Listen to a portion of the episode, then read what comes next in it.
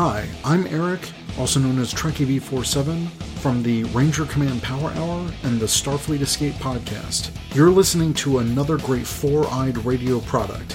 For more shows, check out foureyedradio.com. It's morphin' time! Walloping web snappers. My spider sense is tingling.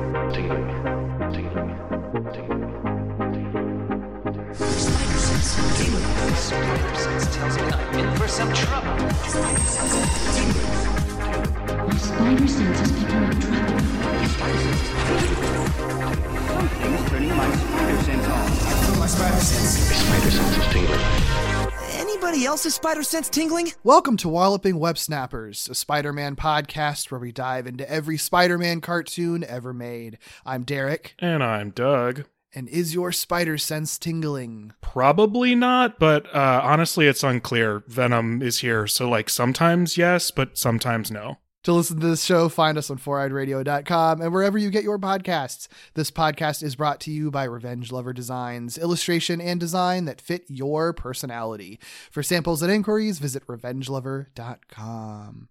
Before we get into today's episode, we've got a bit of business. Last week we did have some word snappers, the first ones in a while, I think, and those words um, were appropriate because I think they were probably sent like right around Halloween or maybe right after it. Um, but of course, you probably heard them long after Halloween. Either way, they fit the episode we were talking about because those words were soul shocking, shrieking skulls, submitted by Carl Linderholm which appropriately was in the episode Tombstone, where they happened to be like in a gothic Dracula castle. So all worked out. so appropriate that I didn't even realize you were doing it and forgot that you did it until just now when you reminded us that you did. Um, that's why we take copious notes because I also forgot that we did that and had to really think hard to when I even brought them up in Uh-huh. the last episode. So Yep. so good job. yeah, yeah, good job, me. This is uh this is one of the one of the big ones, I guess. Only big because everybody talks about the Venom and Carnage stuff from from this show. Uh because this is when the Venom's back. Venom's back. It's, it's a big deal. It's a big deal at the time. Uh it's the episode where Venom comes back and he has a baby. Yeah. It's the I, I the think it's still a big deal. I mean, Yeah, I yeah. given that we're in the third season, we've only really talked about Venom once. You know, hmm uh, it still feels like a big deal to We this day. Yeah, and I mean, we haven't really talked about Carnage that much on this podcast either, because, like, I mean, I guess we talked about him a, kind of a lot in Spider-Man Unlimited, but he was like a weird regular character there. I was going to say like, we talked about him plenty then. I guess, but I don't know. It felt different because it was such a weird use of him. We haven't talked of- about Cletus Cassidy. Yeah, I think that's a good way to put it because no other show that we've covered has done a Carnage origin story in this way. Like this is just a pretty basic run of not run of the mill at all. Actually, they do a lot of weird things with it. But in terms of it being an origin story, this is the Carnage origin story in this episode and, and next week's as well. So that it is sort of interesting because this is the first time that we're really dealing with that on our show, which is which is kind of wild to think about considering how like prominent he was in the comics for such a long time and has continued to be that like he really i guess hasn't i don't maybe it's just because we haven't done like ultimate spider-man yet but it is sort of odd to me like how little he has popped up on anything that we've covered on this podcast No, you know? I don't. I I mean, I think that, but also the fact that we're talking about the '90s show, which is the one anybody our age typically knows best. The fact that Carnage made such a big impact, uh, and we haven't talked about him in almost an entire three seasons, I think speaks volumes to the impact that Carnage had, which is honestly surprising given this episode. It makes me really curious as to how much he's utilized moving forward because I've been surprised at the concentration or lack thereof of characters I thought had either a lot of content or not very much. So I, I really don't know how much of it is simply the impact versus what there actually is content wise. But I, I don't know. I, I'm not. I this this definitely made an impression on me. I remember a lot from these episodes.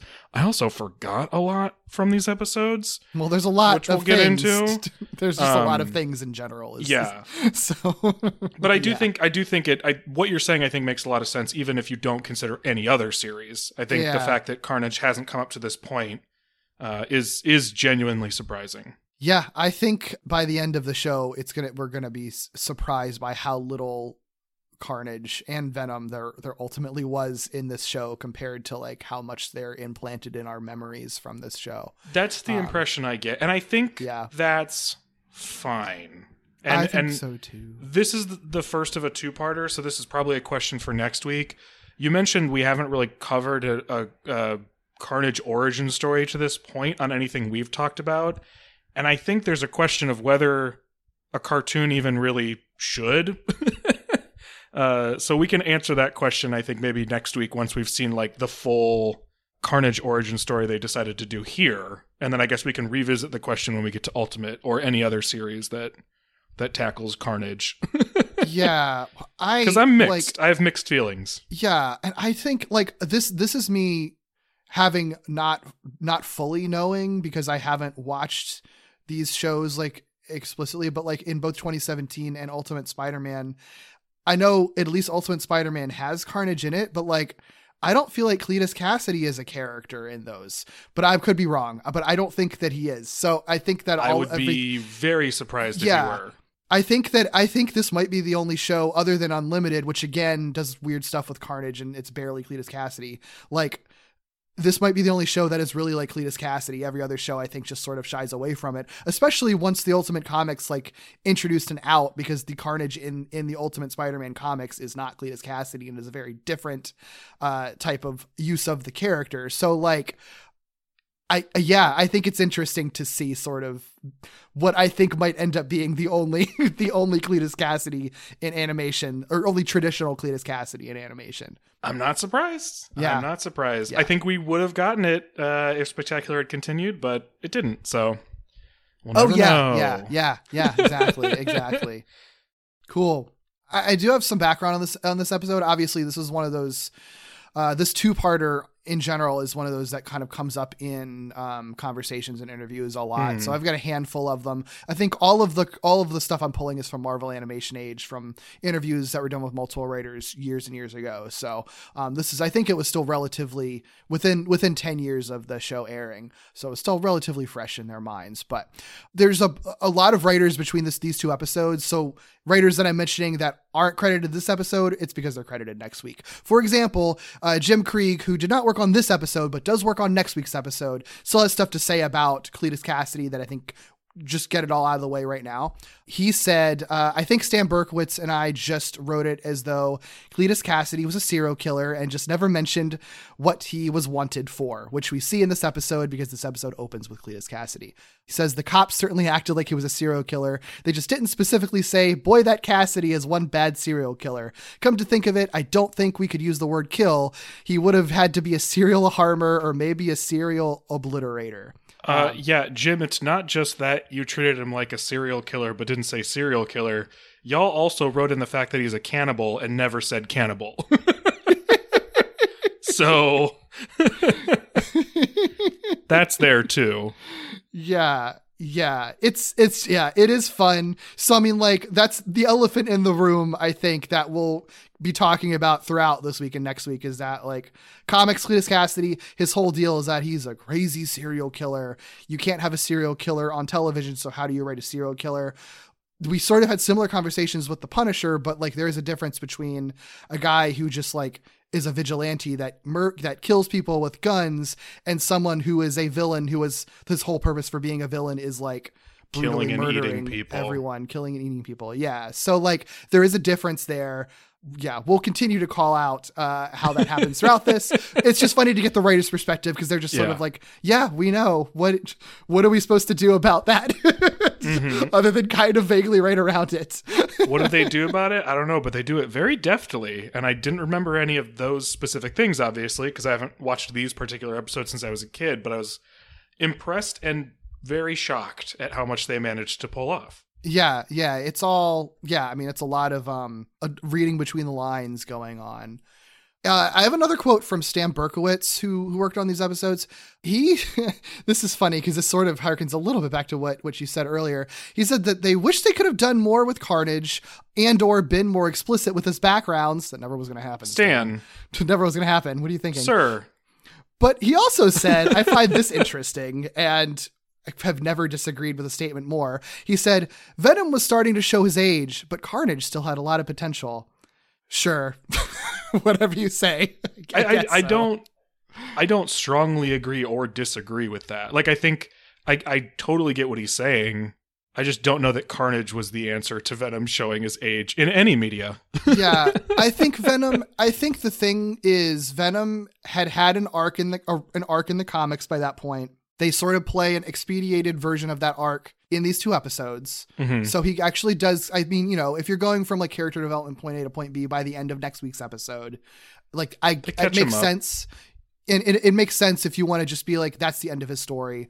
But Carnage has not had any kind of arc at all. So there's more, still more to tell. I Mhm. think the thing is like knowing the meta of it and knowing from the comics that Carnage never really has an arc. Like that's kind of the point of him. I feel like I, I, I that's why I'm sort of like, does he have more potential, or would he just come back and do the same type of thing? Like, yeah. I, I i haven't read i mean i have read the carnage origin stuff in the comics but i i don't remember it very well.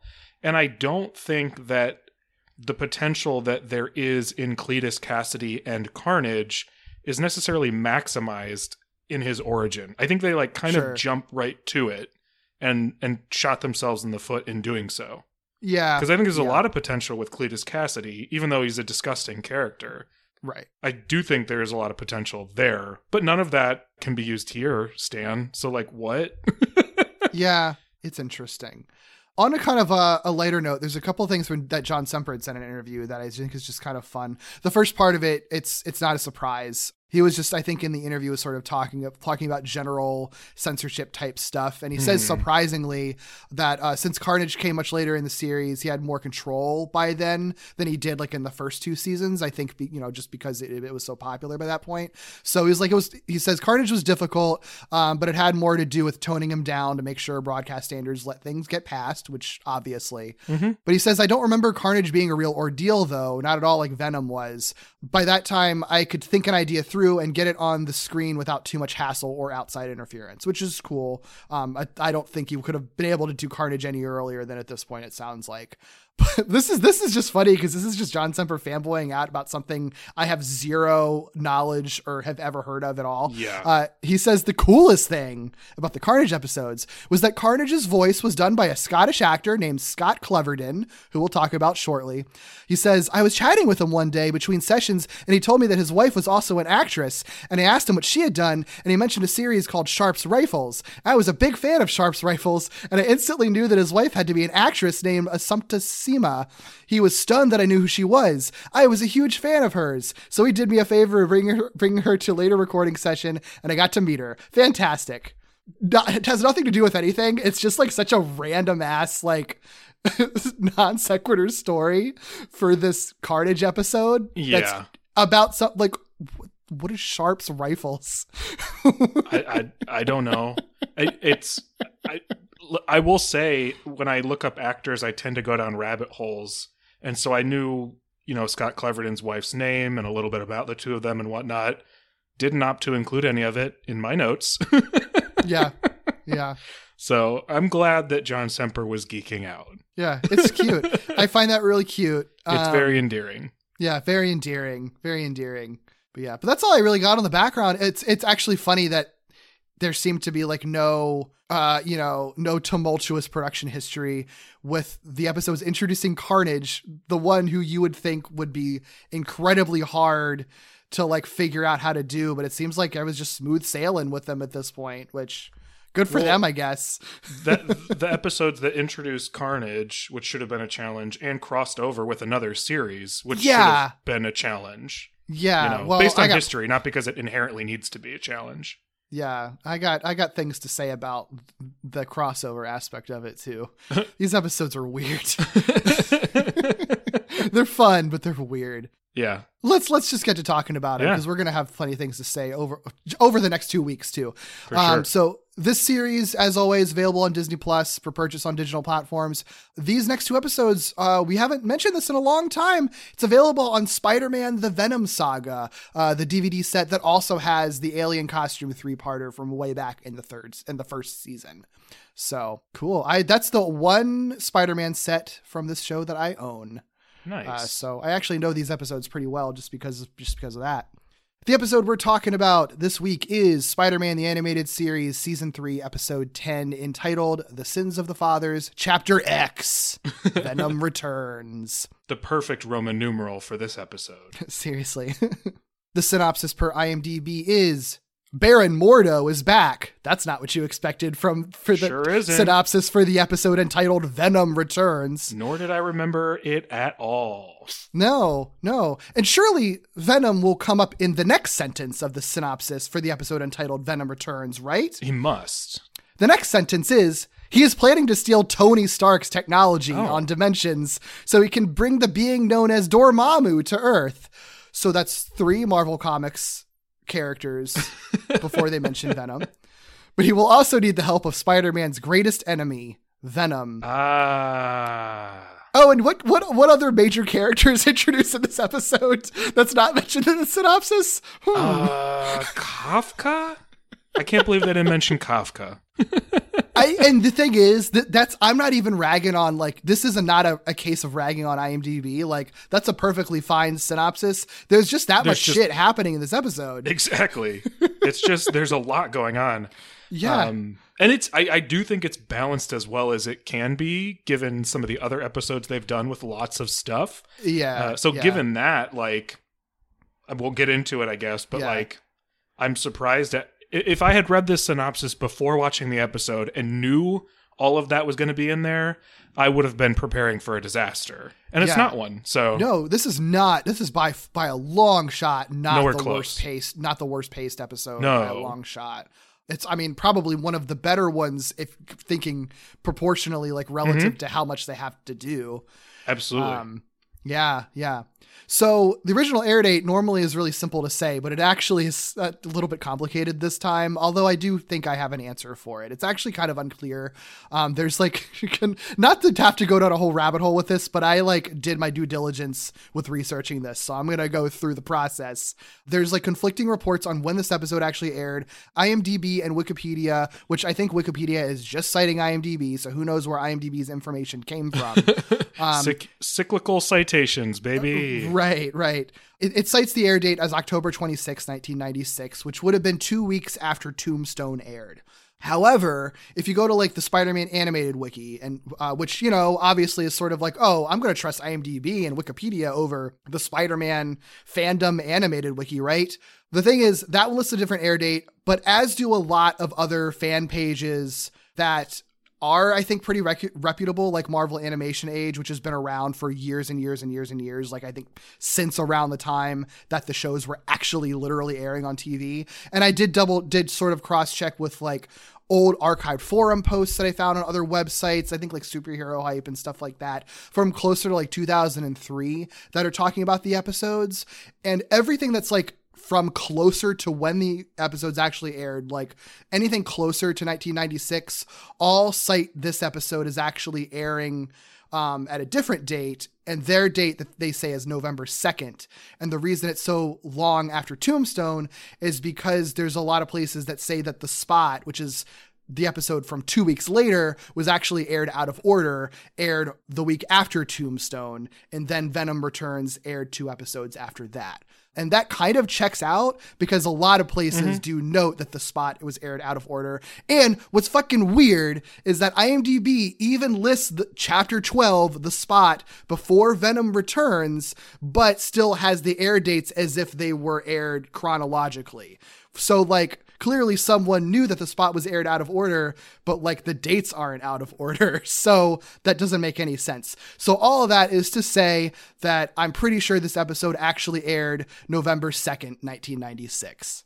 that specific type of like mystery and detective work like is pretty much over. Like it that- like we're not going to I feel like we're not going to have that anymore. Like everything is Yeah. so documented now on the internet in Mhm. so many different ways and in so many different places that even if you do run into like weird production stuff, which you will still run into, I I was just running into it with something. I just looked it up and found the answer in like eight different places reputably, you know. yeah. Um, yeah. But the fact that it's technically you can't even say with like 100% certainty when this episode aired, yeah. like it's that just doesn't happen anymore. yeah. Yeah. And like there's definitely somewhere somewhere out there there's some actual like documents or something like that or even oh, like Oh, certainly. a scan of a tv guide or like even like a vhs tape or something that would prove the date. But like in terms of it being easy to access or something or archived in a place where you could just look it up like that's the problem. And yeah all of the, everything is digital now. Like there's you would never have that problem. Everything is like very easily categorized and sorted out wherever it needs to be now. Yeah. so yeah Even Yeah. informally. Like you can literally just be like, wait, when was the premiere of Game of Thrones? Let me just check Twitter. yeah right, right exactly you know reputable i mean technically no but if Yeah. 18,000 people were all tweeting excited for the premiere of game of thrones tonight yeah probably correct yeah. What's funny though is that this does mean that some of like the uh the on this day tweets on Twitter are wrong because I just went by IMDb when I was pulling all that information. I wasn't digging any deeper than that, but I'm gonna have to go back and change them for next year, I guess. So i'm so- sorry nobody everyone. told you I, I actually I kind of am too, but you know. Anyway, anyway. Uh, writing credits on this episode story by John Semper. We know who he is. Teleplay by Stan Berkowitz, Len Wein, and John Semper. We've talked about Stan Berkowitz and Len Wein uh, a bit, kind of a long time ago, back when they wrote the original Alien costume episodes, or at least one of those episodes. I forget which. But they've also, uh, Berkowitz at least has written other episodes of this show. Uh, but since it's been a while since we talked about both of them, just as a refresher, Berkowitz is like a major force across lots of DCAU shows, like uh, you know Batman and Justice League and whatnot. He also wrote one episode of Power Rangers SPD. He wrote on the Superhero Squad show, and most recently, he has written on Avengers Assemble and Justice League Action. Wein's credits, I think we talked we talked about him pretty extensively on the Alien costume episode because his credits are bananas. He's a dude who co-created Wolverine, Swamp Thing, Nightcrawler, Storm, Colossus, Human Target, wrote a, on a bunch of Justice League and X-Men comics during like their popular runs. Um, he died in 2017 and his last TV credits were on Transformers Robots in Disguise, but it's one of those dudes who's just like touched just so many aspects of superhero pop culture and pop culture in general, probably from television credits too. So, is human target a character i should know based on them being alongside wolverine nightcrawler and storm um, I mean, he's had his own live action TV show that ran for oh a wow of seasons. i have so- no idea who that is Yeah, he's a DC. I think he's a DC character. Yeah, um, he's he, he's. I It's a like. terrible I guess, name for a superhero Well, because he's not like a superhero is the thing. Oh, I don't okay. even. I th- is he in? Actually, now I'm kind of unsure if he's in the DC universe or if he's like a Vertigo type thing. I don't Hmm. remember now, but I just know he's part of. He's owned by DC, I think. I mean, But, I like, hope his- there's some satire involved because it, it would be hilarious to name like a heroic protagonist the human target. No, it absolutely makes sense though. His whole deal is that he's a good um he's good at like impersonating people, so he'll like basically take the place of people who are like targeted for assassination or something like that Oh. and then like basically be be in their place so he can like stop whoever is after them. Okay, so it's not just like uh, a name that you know It's more of happened like he's as a result of. The, it's like very relevant to what he does. yeah. It's really specific. He's more of like a spy type character. Cool. Um, yeah. Yeah. I never watched any of the show. I remember it came out and I wanted to because it sounded interesting and it had ja- Jackie Earle Haley in it, but then I forgot and then it was canceled after a couple years. So, eh, you know. Yeah. well, I learned something today. hmm Well, characters, obviously, some of them you could predict. Uh, Cletus Cassidy, Carnage, uh, is in this. We already mentioned who he's voiced by. It's Scott Cleverdon. Not an abundant list of credits, but a couple points of interest. That's why it's so interesting to me that John Semper was like, such a huge fan. Well, I guess he was a huge fan of his wife, technically, not necessarily Scott Cleverdon. that's, that's that's what's funny about it. um, but a couple notable things, uh, or at least relevant to us. Uh, he did voice a character in Gargoyles named, and I don't know if this is a spoiler or something because I haven't watched it. It's it's Um, a, it's like minor but- spoiler, but it's it's fine. He he, It's not a big he voices a character named John Canmore slash John Carter slash John Castaway, which doesn't mean anything to me, but this does. Uh, he hates gargoyles, so he's a bad guy. Yeah, that much I can derive. he has his uh, authentic accent for that character. oh, cool. I was wondering because Mm-hmm. some of the characters uh, or some of the stuff I'd seen he did, he obviously wouldn't have had a Scottish accent, but that that is an environment where he very easily could have. So Yeah, he's a good. cool. I I never made the connected the dots that it was the same voice actor. He's a he's part of a he's part of like the three parter that ended the original run of the show. Actually, really okay. good. Yeah, He uh he also provided the voice of Obi-Wan Kenobi in a couple of Star Wars episode 1 video games around the like PS1 and 64 era. yeah, but but didn't like go on to be the animated voice of Obi-Wan or anything. So I'm very curious. I want to like look up what his performance was of Yeah. Obi-Wan to see if Yeah, it's like be- wildly different or anything. Cuz the guy who does it for Clone Wars uh and like video games now is like you know, could could just be Ewan McGregor. right, right. Yeah, so, uh, what I, I what do you what do you think of his Carnage? Because I I, like. I'm like unsure, Well, I think, but I also have mentioned many times I'm like very biased against Carnage, so I have a hard time sometimes parsing out objectively how things are done with Carnage. so it's weird because he obviously he's like the first voiced Carnage, you know. Mhm. So it's sort of like so. I think that there's there there's still a, a weird bias in that direction too. Like that's the voice that I hear when I read Carnage. And the thing is, like other I know that other voices have other Carnages in like video games and stuff and stuff have sort of modeled themselves. I think after this performance, like Mm. it when the PS1 Carnage is just an imitation of this one. I feel like. you oh, know? interesting. Makes sense, but I I hadn't thought of that. It's basically Yeah. like when we were covering, you know, the '60s show. Right. So it's like I so I think that that might be part of it. So it's hard to think of like what another voice like any other like any other Carnage performance is just going to be like, oh, that's a different take on Carnage. Like Woody Harrelson Carnage is just always never to me going to feel like an authentic, like not authentic. Is never going to feel like a classic Carnage. It's always going to feel like a take on Carnage. But that's not really fair because the only reason that I feel like there is a classic Carnage that's like the default is just because of the performance in this show, which didn't have to be Carnage's voice. Mm-hmm. This was a really intentional sort of choice that this voice actor had because if if nothing else, this version of Carnage, or at least this version of Cletus Cassidy, does have a very distinct performance that I think does mm-hmm. Stand mm-hmm. out from among anyone else. It does, So- but I I it didn't leave much of an impression on me as a kid because like when I then went on to read the comics like many years later, I definitely didn't read his voice in this. It would have just been whatever my brain came up with. Like I didn't remember specifically this voice, you know. So revisiting it was like kind of fresh. Yeah. I don't know. I think I, I, yeah, I have a really hard time thinking of it objectively. Like, I think it's fine. I think it's sort of like, yeah, this is just what Carnage sounds like. Mm-hmm. And I think it does fit the character really well in that if you're trying, like, if, if you're trying to do the most stereotypical quote unquote crazed serial killer, I feel like this Is this the what you would go to? I think so. I think, I, I mean, I think that's what I struggle with.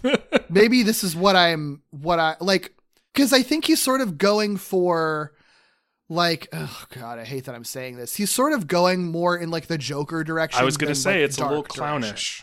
yeah, but that's what I always sort of pictured with him though. Like cuz cuz that's the thing about Cletus Cassidy and even Carnage is that like he's always smiling and reveling in everything he's doing. Mm-hmm. He's not like creepy dark serial killer. He is creepy and dark specifically because of how like joyous he is about all the the terrible things that he's doing. So I think his sort of like weird laughy voice and I think that in the comics he was written with like a lot of like man and dude type st- affects. I think that that this performance just kind of naturally comes from that, like how that's written on the page, you know, and how that character is suggested. So like I get it, and I don't like I don't I don't have any sort of uh different. I don't know. I I I think it makes sense, and I think that it's ultimately like good for what it is, but I'm sure you can do. I don't know. I was gonna say I'm sure you could do something like a more complex performance, but I don't know if you could because Carnage No, is sort of like written to not be a complex character. I'll, I'll fight you on that. You could. I, I totally get what they're doing. I get where it's coming from, and I, I, I can't say it's like wrong. But if I I would, I would absolutely take it in a different direction. Not like wildly different or anything, but I would, I would, I would tweak some knobs. I would turn some things down and turn some other things up.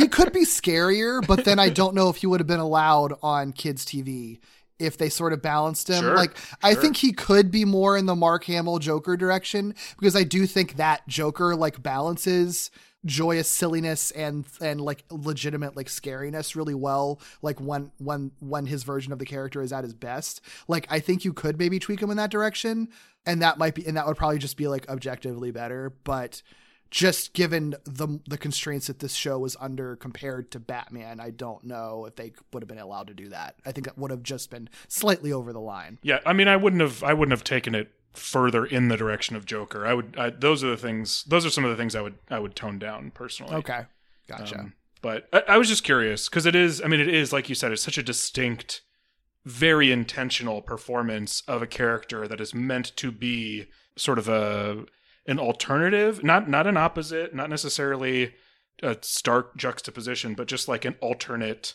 alternative, whatever of a symbiote character. So Mhm. um, every everything he's doing makes sense. But I was just curious as to if you had any thoughts. yeah. We also, I, I, I did reference her. we are introduced to uh, Dr. Kafka here, who's voiced by Barbara Goodson, who you and I know very well. And actually, most people our age should know very well. She's the voice of Rita Repulsa in the Power Rangers franchise across a number of seasons, as well as a number of other characters, notably Prince Sprocket, um, and some generals and monsters along the way. I think perhaps all the way into like I think she carries into the Disney era with some monsters, but uh, don't take my word on that. I just know that she's in many series of Power Rangers. She's also Chiyo across the Naruto franchise, um, in series and a number of video games. She voiced Mother Talzin in Star Wars: The Clone Wars, um, part of the Night Sisters. Um, she was Naota in Fooly Cooly. Uh, and so much more, uh, especially in the realm of anime dubs. If you name one, she's probably voiced someone in at least an episode of it. I played that game with myself, and there were very few strikes. she is she's all over the place. I don't know that she's necessarily like huge characters in all of them, but she is in some. Um, and then just happens to be one of those people who like voiced a character in everything. Yep. uh, we also get a couple Iron Man characters here for reasons I don't fully understand. Um, but I'm happy about this first one, who's Jim Rhodey, uh, aka War Machine, who's voiced by James Avery. Love that because James Avery, Uncle Phil from Fresh Prince of Bel Air. And as we've mentioned, I don't remember when we would have mentioned this, probably a commentary, so I don't know if everybody would have heard that. He does voice War Machine. Uh, as well as a couple other characters in the 90s Iron Man series, but not for the whole series. He only voices War Machine for five episodes and the other characters for about 10 episodes. And then he's replaced by Dorian Harewood, who is the voice of Tombstone in this series. So it's interesting they got him. It could have, it really could have gone either way, right? They could have Yeah. just used Dorian Harewood because he's already there. But they also could have not wanted to do that because he's already a character that was just in. Like, I, I would be curious to know, like, how that ended up happening. But um, Yeah. I'm glad that we got the James Avery version, personally. too. well, it's it's sort of interesting because like both the way that Tony and and Rhodey are portrayed are like from the first season of Iron Man because like the way that Tony looks, he doesn't Mhm. have his like season two mullet, and and they have don't have the voice of Rhodey from the second season, and that's what was airing at the time that this episode came out. But then they revert back to like non mullet Tony and then season one voiced Rhodey for this Mhm. episode, uh, which I find fascinating and I'm happy about because I think it's, Yeah. uh, I think people would be confused if a mullet. Well, I don't know. There's so many mullets on this show that like would I mean, bat an eye about? yeah, what are you Tony- talking about? Tony with a he would have fit right in. Yeah, if anything, they would have been confused at which mulleted character he was. yeah, that's a good point. So never mind. I take it back. um, if you didn't know, uh, James Avery also notably voiced Shredder in the 80s animated Teenage Mutant Ninja Turtles series. Um, and a fun fact both Barbara Goodson and James Avery were among the English dub cast for the Fist of the North Star series and movie. So they had worked together before and Fun then end up in an episode together, which is fun. Of course, we get Tony Stark and Iron Man, voiced by Robert Hays here. He is the same guy who voiced Tony and Iron Man in the 90s series, uh, and he appeared as Tony in the Incredible Hulk series of the era. He is more well known, I would argue, for live action stuff. Uh, he starred in both of the airplane movies. He was the eponymous Starman in the 80s television show alongside Christopher Daniel Barnes, who played his son. Uh, he starred in the NBC sitcom FM, which also featured James Avery. Uh, and he was one of the leads in the 1979 series Angie, where he played the main character's husband. So he's actually been either the lead or a main character on a number of TV shows, just not super long running ones. Yeah. and for something slightly more recent, but still about 20 years old, which is blowing my mind, uh, he was Hyde's dad on that 70s show. The fact that that show is 20 years old is really hurting me, considering that he was also on shows in the 70s. it's like, holy shit. Yeah. Weird. Very weird. Anyway, no surprise that for this episode there's going to be a decent amount of production stuff. I think we probably got through most of it for this week. So next week Yeah. it'll be much much lighter. yeah. everything this week applies to next week too, pretty um, Exactly. much because these these episodes kind of work together. So Yeah. So let's uh let's get into it. Cool. So this episode opens with a police standoff at the home of Cletus Kasady featuring Lieutenant Lee. Uh, as Jonah watches the story on TV at the Bugle, Robbie explains that Kasady is no ordinary criminal. He is a monster, and that Kasady has done things the Post wouldn't even print, uh, implying some pretty horrible stuff. Of course, Jameson makes a comment that they'll post it, which I thought was fun. Another detail that adds to this stuff that we were referencing in the production notes about kind of approaching the line but never crossing it. At Kasady's home outside, a police officer tries to warn Lieutenant Lee of the danger that is Kasady by asking Lieutenant Lee, Do you love your job, detective? Because Kasady sure loves his. And if you know, you know that Kasady's made his profession killing and eating people. so, your first sort of clues that this is a bad dude. He's just a serial harmer, Doug. It's fine. Just a serial harmer or serial obliterator. oh, no, with this show, will be serial destroyer. Actually, Yep. Serial Destroyer sounds like a dope band name. it kind of does. Yeah. For breakfast time, I'm a serial destroyer. Oh, just but a um, different type of cereal. anyway, when the police finally raid Kasady's home, it, which includes like blowing up his door. which is like reinf. Well, I guess we get into it eventually, no, that's but the like, thing. I think they think that because Lieutenant Lee is surprised when she they blow up the door, go in, and then like a steel Yeah. door drops behind it. Which how the fuck did Kasady set that up? If they didn't know the steel was there, they just thought it was a door. So instead of using like a battering ram to like push it down, they put like C4 up there and Mm-hmm. blow it up. That just you know what? That's only one of many instances of the police like ha- having just bananas uh, equipment in these two episodes. well, yes. I mean, that's very true and very prescient for sure. Uh, I, it's probably just meant to like add to the severity of the situation, but yeah, it- and also it looks know. cool. They get an explosion. I get that. still good lens. yeah. but yeah, like I said, uh, Lieutenant Lee is now trapped in the room with Kasady because of the steel door that I guess he figured out how to reinforce and drop down as a trap somehow. He knocks the gun from her hand, he throws her to the ground, but luckily, before he can attack her further, Spider Man busts in the room with the police. So uh, at this, Kasady reveals he's wearing enough explosives to cause a blast 600 feet in every direction. which is like a lot. That's a lot. That's a big bomb. It's Yeah. a big ass bomb. They communicated it in meters, and I was like, I don't have a concept of that. And 600 feet is a lot, and that's like Yeah. in every direct. That's a 1,200 foot blast. That's Yeah, really big, jeez. right? I think so. I don't know how big a block is, but I think it's more than that. Yeah, it's bad regardless. So, so of course, Spider Man doesn't let everyone blow up. He rips the explosives off of Kasady, swings blocks away, realizing that it's like not that, like we said, it's got a really big radius. Figures that the only way to avoid any serious damage is to just throw it as high in the air as possible, and he does, and it blows up and. It doesn't seem like there's damage to anyone, uh, anyone nearby. So, Still, like Ca- sends a shockwave big enough to knock Lee and Kasady over, it does, which is notable because Spider-Man swung like many blocks away. I think that's a good detail for how for how big it is. Yeah, like that. Yeah, and, and as far I mean, as far yeah, as far in the sky as he was able to to throw it, like it still still made an impact. So Yeah. yeah, but back at Kasady's home, Lieutenant Lee cuffs Kasady while he wishes Spider-Man a big ol' R.I.P. Uh, but of course, Spidey's not dead, just very battered up. I, I do like that Spidey has like sort of these uh these like scribble dirt marks and tears all over his costume. Like uh, it's like soot and damage and stuff. Yes. but like he has them for a while after that. Like it's it's for like the next scene or two that he actually has all of that all of that drawn onto his suit which is a, a good attention to detail i think that the show doesn't normally have. He does, but I and I also and I love it, but I also have a question that I would love to ask somebody from production because his suit is torn up.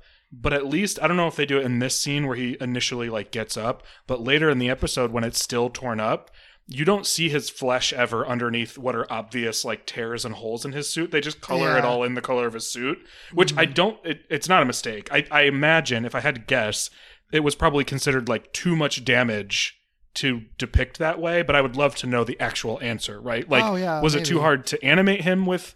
That many details and colors given That whatever their my guess. budget was or was it like too much to show actual like skin underneath his suit um just one of those like little detail questions i would love to know I I'm gonna assume just because we have seen skin under his suit tears before that it probably wasn't an S&P thing. It probably it's a was lot just. though I think it was just easier. I think it was just easier to just color it all in red. Yeah.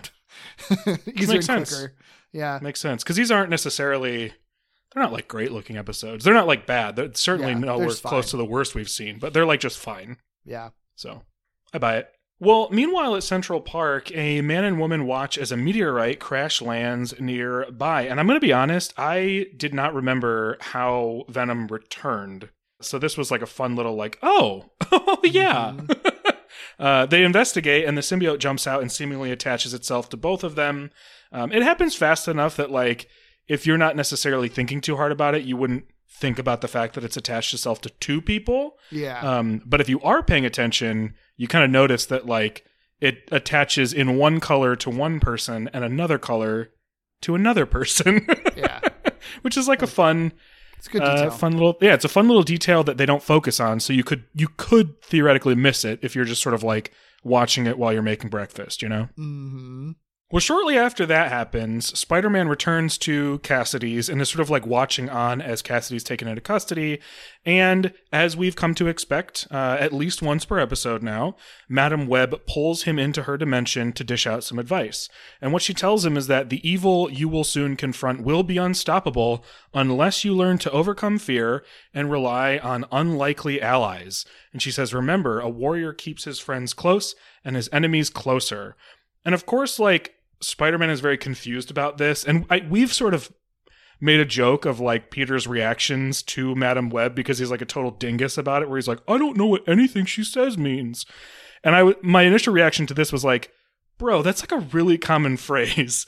But then I was thinking about it, and I was like, "This might be the first time I heard it, though. Like as a kid, I wouldn't be Yeah. surprised. I don't know when I first heard that, but Oh yeah. you know, I was like what seven years old when I watched this, so I thought that that knows? came from this show for the longest Oh. well, that that just speaks to the point, right? yeah. Yeah.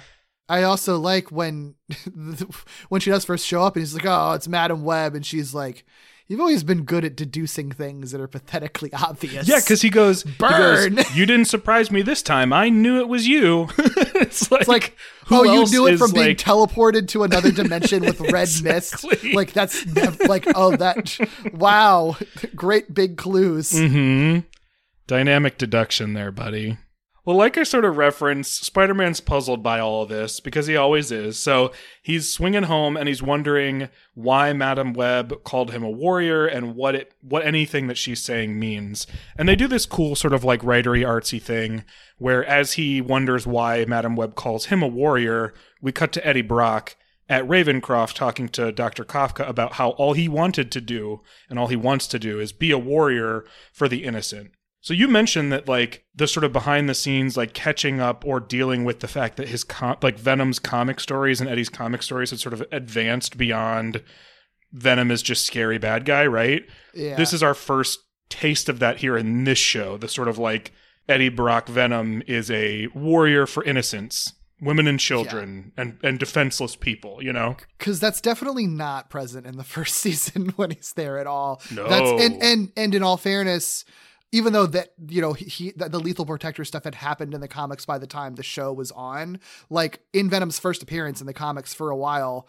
That wasn't part of his character. Like that was something that was introduced Yeah. gradually as time went on. Like it was there's there's elements that they pulled from, like him trying so hard to be a victim, you know, and telling himself that like Spider-Man's the real bad guy. Like I see like it's a logical escalation of continuing from Totally. there is that it's like, well, if he sees himself like that, he's also going to see himself as a savior potentially, you know? So like it makes sense, but it is kind of funny that it does mirror the comics where it's like, I wouldn't call it a total retcon, but it definitely is like a piece of characterization that's just sort of not there until they need it to be highlighted so we can have this sort of redemption arc. it jumps a little bit, right? Like it would have felt probably like a bit more of a development along the way, especially in the comics when you look at like how wildly popular Venom just became. It would make sense to sort of have a face turn for a character like that. Mm-hmm. Here, we've seen him one time. So like if you don't know all that, like I could see somebody being like, "Wait, what? He's a good guy now?" but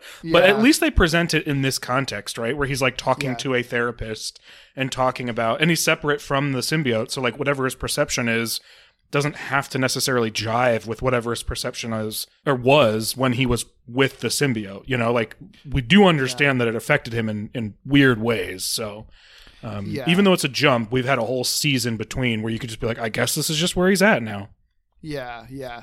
And it does make sense because, you know, as he's describing it to the therapist, it all is framed because Eddie does have like kind of a victim complex. Like it is, I think you could, if, if he was telling you the story and you knew no other context, I think you could, you could buy into it being like, wow, you were kind of fucked over by the Spider-Man guy, weren't you? Like, huh, you were just doing your own thing and he just ruined your life, I guess. Well, Um, and we see Dr. Kafka like buying into his story, right? Where Yeah, she says like, yeah. yeah. it makes sense you feel this way. You were persecuted by Spider-Man."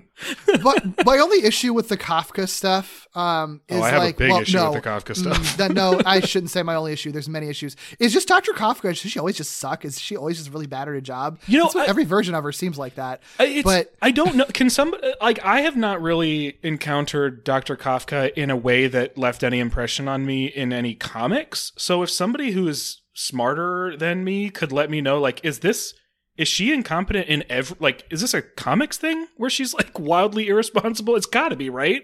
yeah, Every every on screen depiction you and I have ever talked about, Dr. Kafka is terrible at their job. yeah, yeah. In this case, like other things that we'll talk about later, but I also like her whole thing is that Eddie made up the Venom thing, that it was a delusion, even though Venom was like very present and uh, people knew who, Yes. who- what that character was. He was on TV. Like it, Eddie went, and the whole reason Eddie is in this in Ravencroft right now is because he was like taken by the police at a space station where Venom was like last spotted. Like I don't know what the cops or whoever like got him into Ravencroft like think of of all of this. Like, but you can't deny that Venom exists.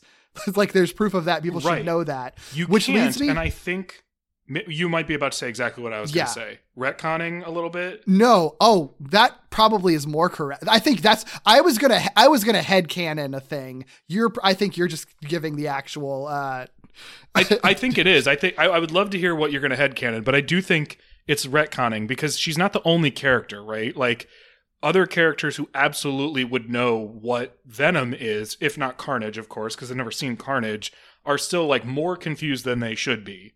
Yeah. Like J. Jonah Jameson, as the person who runs a newspaper and is a, is the boss to investigative journalists and photographers, hundred percent would know what Venom is, and Yeah. he doesn't like totally not know, but like he should know more than he does in there. So I think they just, I think they wanted Venom to be a bit more of a mystery than they realized that they like. I think they kind of made him more exposed than they realized they wanted Yeah. him to be later on. Well, and he like he doesn't need to be a mystery. Like he's like oh he's like throwing tanks and shit in the middle of the road He's in this not episode. subtle. Like it doesn't matter. Like yeah, that's not a that doesn't need to be a thing. And all of this stuff I think would still work fine if Kafka was just like well, that was an evil symbiote and you're not part, you're not attached to it anymore, Eddie. So why don't you try to like heal from that and get over, you know, and, and, and, and work through the issues that you're having. Like he doesn't need, you don't need this, like it was a delusion thing. Like I think he should still, he could still be in Ravencroft getting psychi- psychiatric help for his experience without everyone thinking that he literally made it all up. Like it's that, that's odd. My head headcanon for it, um, it doesn't make Dr. Kafka look good and actually kind of uh, makes the whole Marvel universe seem a lot worse is that in this sort of world where there's supervillains and things, a sort of new approach to dealing with them is to basically gaslight them into believing that they never were the supervillains. So I'm thinking so that Dr. Kafka is fully aware that Venom exists and is also fully aware that like Eddie is going to be irreparably damaged from this and that Venom was a monster and the best way to prevent Venom from ever returning is by convincing Eddie that Venom never existed and that's the way that they're approaching treating him which is terrible and wildly irresponsible but it would explain why Dr. Kafka somehow doesn't know who Venom is and telling Eddie that it's a delusion and isn't that shocked when Venom is back Yeah. like I, I like that. I like that better than what what some. Well, I don't. I actually actually doesn't conflict with with certain other potential head headcanons. I like that though because it's a lot more interesting and complex. I think and and explores the world a little bit more if that's the case. I, I like that a lot. I think it also could be, and I think in in in your particular headcanon would would jive in a very weird way, but a good way. The we've mentioned that the like romantic element of Eddie Brock and the Venom symbiote is present in this series. I think the introduction of Dr. Kafka actually only magnifies that, um, or or rather, like it makes it more prominent. Um, so there's also potential for Dr. Kafka, who we learn very quickly here. Eddie has a thing for, and that thing is reciprocated by Dr. Kafka.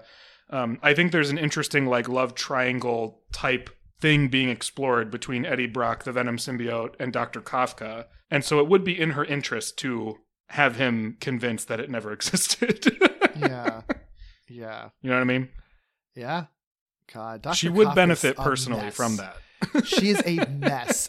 She, we're just like we're we are just fully condemning her, like even worse. Yeah, absolutely. with this head Well, cannon, because it gets in- worse and worse. In, in well, oh god, yeah. In other depictions, she's been incompetent. In this one, she is like explicitly bad. Like she's not a she's she is consciously doing wrong, immoral, unethical things. Yeah, of course it's all it's all framed heroically is like the problem with it. Like, Yeah. it's all framed as like being good, and it's like oof oof. It's at least in the context of Venom, who like you're never supposed to fully like even if you really love Venom, you're you're not supposed to fully endorse everything Venom does. That's So true. If you're if it's you're at least give in that context, right? There's at least that. if you're gonna give uh, Venom a girlfriend, it does make sense to make her like pretty morally ambiguous to match it. So yes. Yeah. Exactly. Hello, amazing friends. We just wanted to take a quick moment to thank our spectacular up patrons Bo, Eric, Steve, Carl, Katie, Mike, Lillian, and Douglas. If you would like to support our show too, our way of saying thanks is by giving you lots of cool Spidey goodies. You'll have early access to all our episodes, including our AMAs, where we answer your burning questions about anything and everything. And we mean everything. If you join us at our $5 spectacular level, you get to hear us let loose and talk about wackier stuff in our After Dark commentaries or our movie commentaries, where we watch every single Spidey related theatrical film, from the Raimi films to Amazing Spider Man to Spider Verse, Venom, Avengers Endgame, and more. And at our amazing tier, we'll invite you to be a guest on our show. That's right, you. You all make our show better, whether it's by sending us Word Snappers words, making us fan art, joining our Discord community, or just listening to us every week. This is our way of saying thank you for supporting this show and inspiring us to dip into media even we didn't realize was on our radar. Whatever tier you opt into, thank you so much. Whether you're an avid listener or just stopping by, we appreciate you. From your friendly neighborhood podcasters, thank you. Well, we're introduced to this dynamic a little bit here.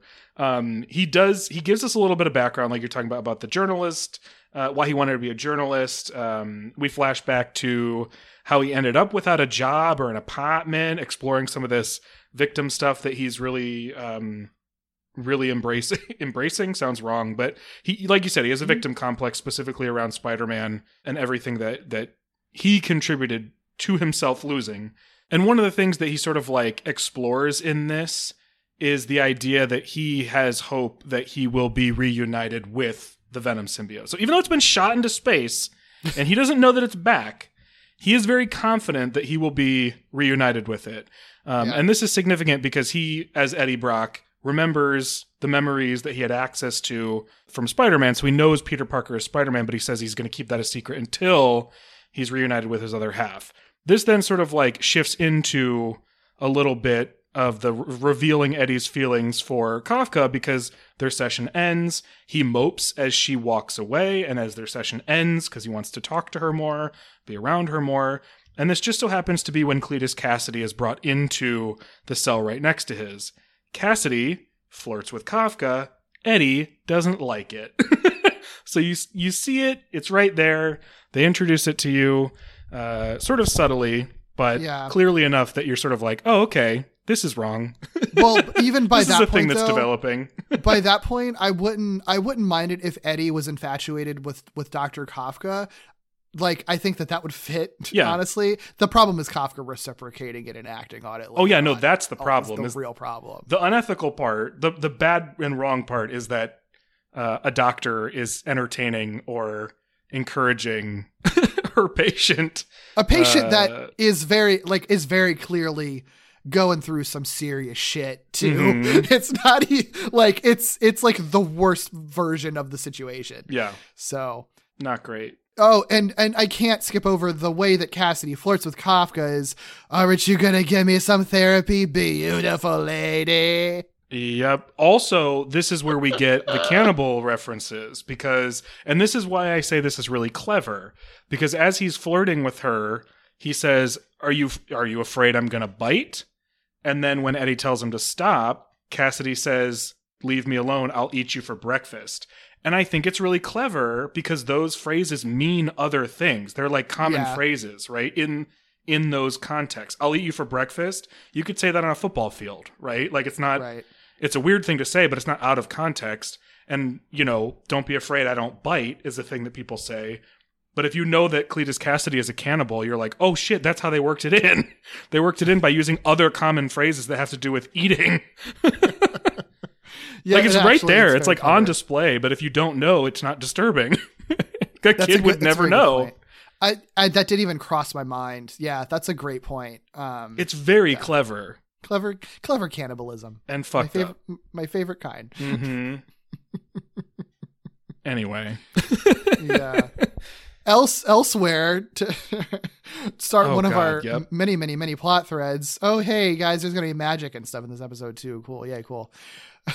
I didn't remember any of this. None of this. No recollection of I I I Hmm. remembered what Eddie and Cletus's cells looked like. Like I don't remember details like that frequently, but I remembered what their cells and that facility looked like and had zero recollection that these next characters were even a part of this story. Yeah, because who cares? It's was so weird. I, uh, I the only I pr- really think the only reason that these two characters are in this episode and the next one at all are just for like the stuff that happens in the second episode. I'm Um, not necessarily like mad at it because these are characters from this very season. Sure, yeah, yeah. but I like think that it's just helps. weird like it's just weird it's weird that i have no recollection of it it's weird that they're involved in this story Well, it's just weird because it's sort of like it's it it is a big deal to have Venom's back, and now there's a new symbiote, and it's Carnage, and everyone knows who Carnage is, and he's very striking, and like the whole deal is that they're both really powerful. So let's introduce two more villains who are going to control them and be the real big bads of this. Like Mm-hmm. it just it's just yeah, it's an odd choice, and I think the only reason that they're here is to so Carnage can't kill people in the next episode, which spoiler I yeah get to. yeah no i mean i think it's, it's clever the only I- reason. I- so it's like yeah. I do think it's clever. Like I don't, it's, I don't think it's bad or detracts. I don't even think it necessarily detracts from anything, just because I think it actually complements what's going on. Well, Mm-hmm. it's just as I never would have predicted that you're going to introduce Dormammu, who we've already mentioned, um, but then also Baron Mordo is back. yeah yeah i mean I, I i agree it's like the best it's kind of the best case scenario for if you were having carnage but can't Go have him like physically spree. murder people with an axe like what are you going to do oh you get characters that you've already established earlier in the season bring them back to sort of basically have a leash on carnage pretty much is Yeah. what it amounts to um which you know again it's pretty clever they do some magic stuff in the next one most of that's for the the next episode i do think if you're just watching this one and haven't seen where it goes the week after i think i wouldn't be surprised if you're just like what the fuck are these people doing here let me see the symbiote stuff what's going on Yeah. why are you here it's not really until next week that it like actually kind of comes to blows why they're really there Yeah. Anyway, yeah, Dormammu's there. He's still trapped in his other dimension. He instructs Baron Mordo to retrieve Eddie Brock from Ravencroft because the symbiote has returned to Earth as he planned. So it's not What? just a random meteor. That was the first time watching this episode that I just shouted, "What?" Because they don't explain it right away. They you don't. just know that it somehow had something to do with Dormammu.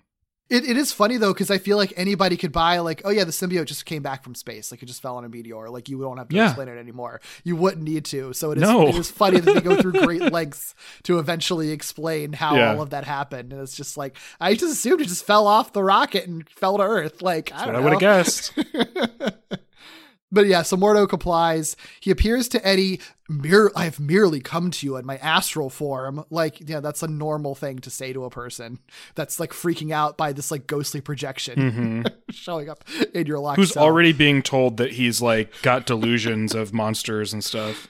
Yeah, you're not not helping, but Mordo. Come on, man.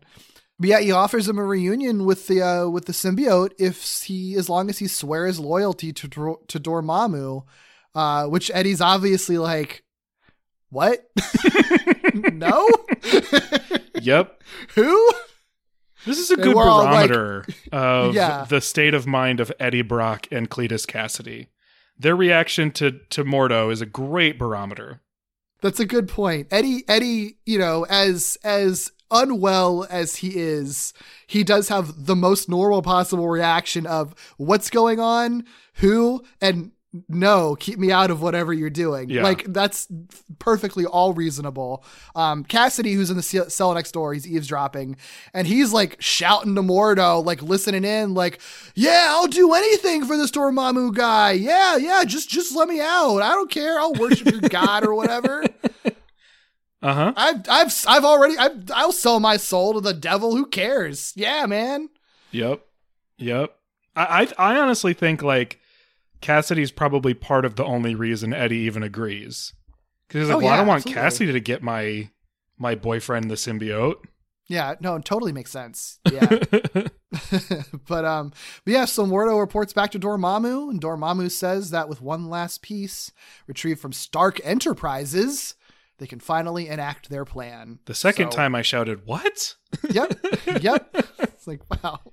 Yeah, it's now it's a crossover episode. But then, then I shouted, yes! Because the next day or sometime later, Peter and Deborah, who I'd just been asking about, Yeah. I literally just asked the other week, where'd Deborah go? Well, she's right here. hmm Uh, the next day, Peter and Deborah arrive at Stark Enterprises to attend a demonstration of something called an interdimensional probe that will allow transport of matter, solid matter, mind you, between dimensions. And of course, Peter worries that this could be sort of a Pandora's box situation because Deborah's like, imagine all the possibilities, all the things we could do that would help humanity. And Peter's like, imagine all the things that could come to attack us from other dimensions, Wow. which is a good thought.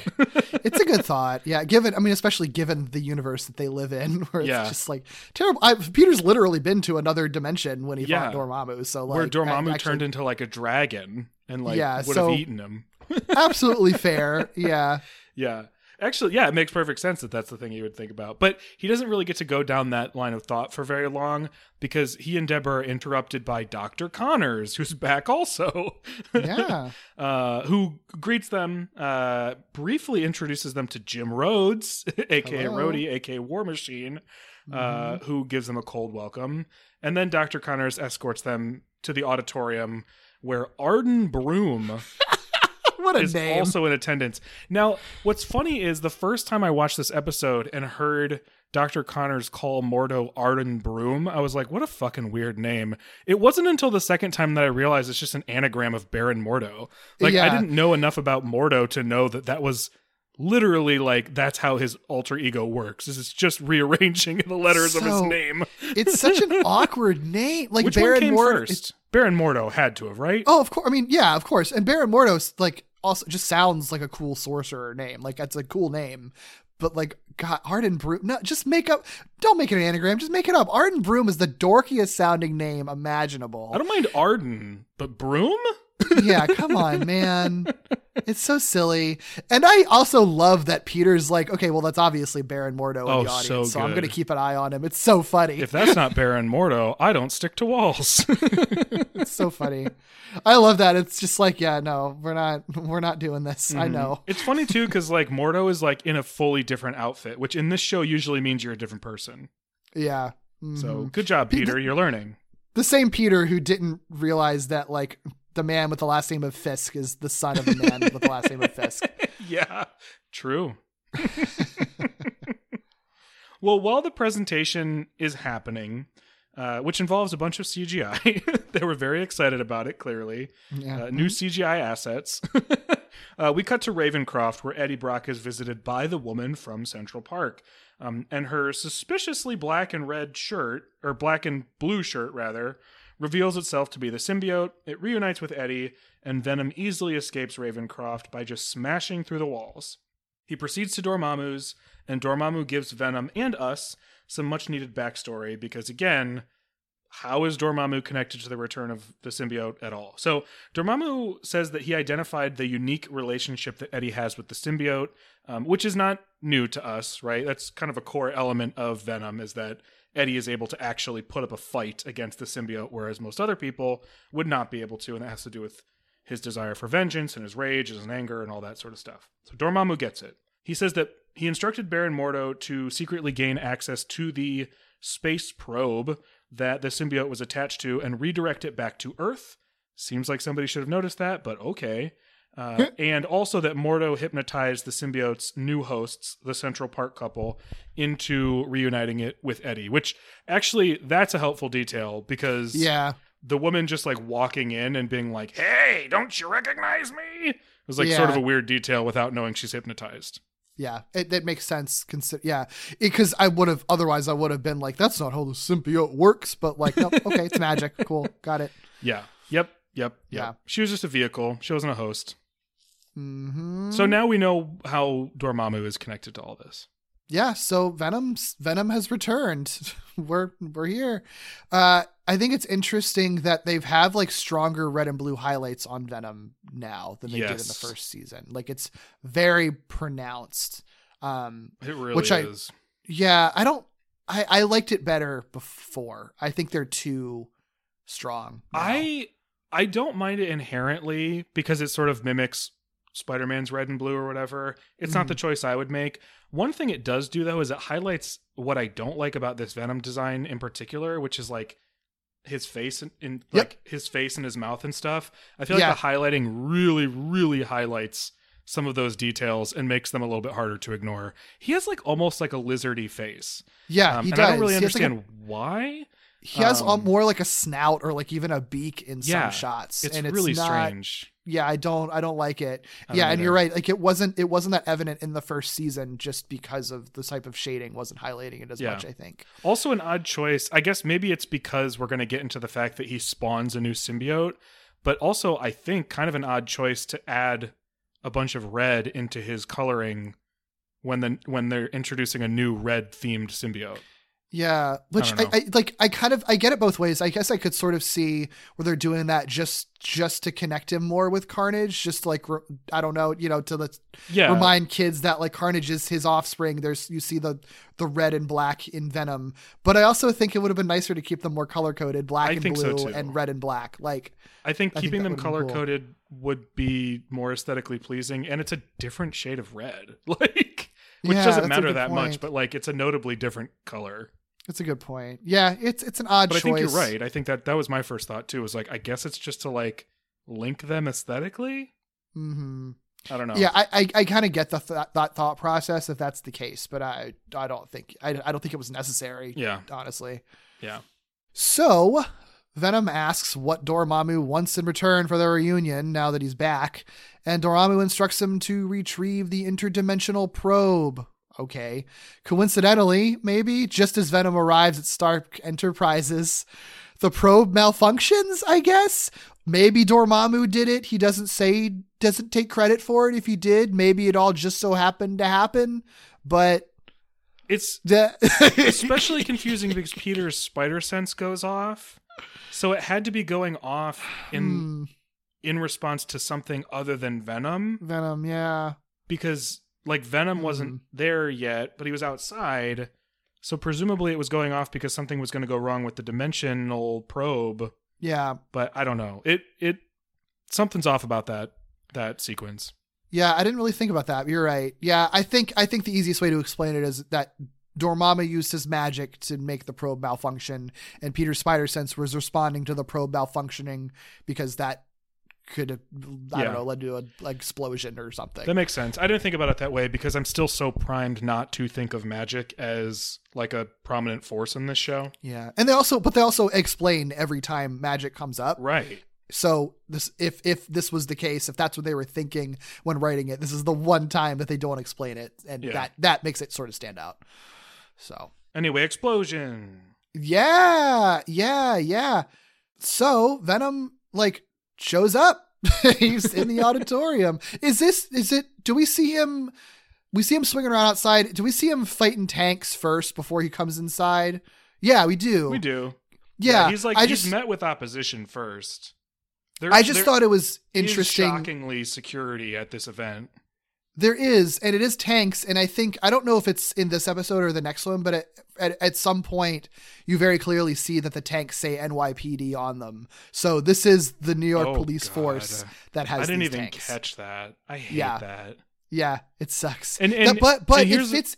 It fits into what we've been talking about though, because I think it's um in the Slayer Ultimate Slayer episode. There's that conversation about like integrating like defense stuff into Yep. civilian things, and we're sort of like, well, you're in a universe with supervillains. It actually does kind of make sense that they're going to be beefing up defensive capabilities, and I think alongside that, it means that cops are gonna have fucking tanks in this universe if they have any hope, I guess, to fight supervillains. It just sucks that that means that cops have tanks. I mean, but the thing that's so upsetting about it is like it's not just in this universe. And pardon my pedestal for a moment, but like sure, yeah. cops actually have Bearcat armored vehicles in real life. Like in our universe, that's a thing that exists and it's ridiculous. Ugh. So it's like so frustrating that this is like supposed to be like probably like a sci-fi heightened like like the situation they're writing we're in a superhero inhabited world you know everybody's sort of on edge and building their defenses to sort of match superheroes like it makes sense inside the fictional world but it's like i don't know it's too real it's too real yeah. Sorry. At least Venom blows up a bunch of them. yes So. yeah Venom said a cab in this episode. That's nice. yeah yeah I, that's true that's true yeah i didn't even realize that they said nypd on them mm-hmm. Ugh, i was hopeful i guess that they were just like national guard which isn't like that much better but Yeah. it's better than police having tanks which Yeah. again unfortunately real police it's not- departments do If it's not this episode, they show it explicitly. It's definitely like the the next episode. there are This- tanks in the next one for sure Yeah.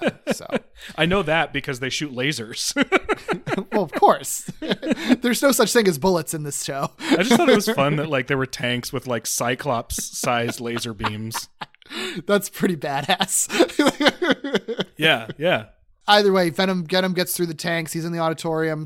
Peter sneaks away to suit up and swings in as Spider Man. He can't put up much of a fight before Venom like immediately webs him up, but he gives his old Venom monologue about how he's like, "I'm Venom and I'm back and I hate Spider Man," and that uh, gives uh, War Machine enough time to show up to blast him. which is weird because uh, the well I'll talk about this more in the next episode because it's more relevant next week.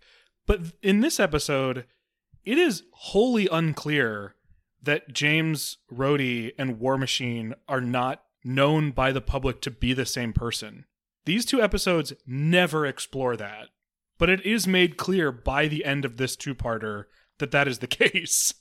So it was very strange to me that like they meet Jim Rhodey for like a hot second and then War Machine shows up and they don't make it clear that like cuz like Dare, the Daredevil episodes spent so much time making sure we understood that the characters in the universe do not know that Matt Murdock and Daredevil are the same char- like same person.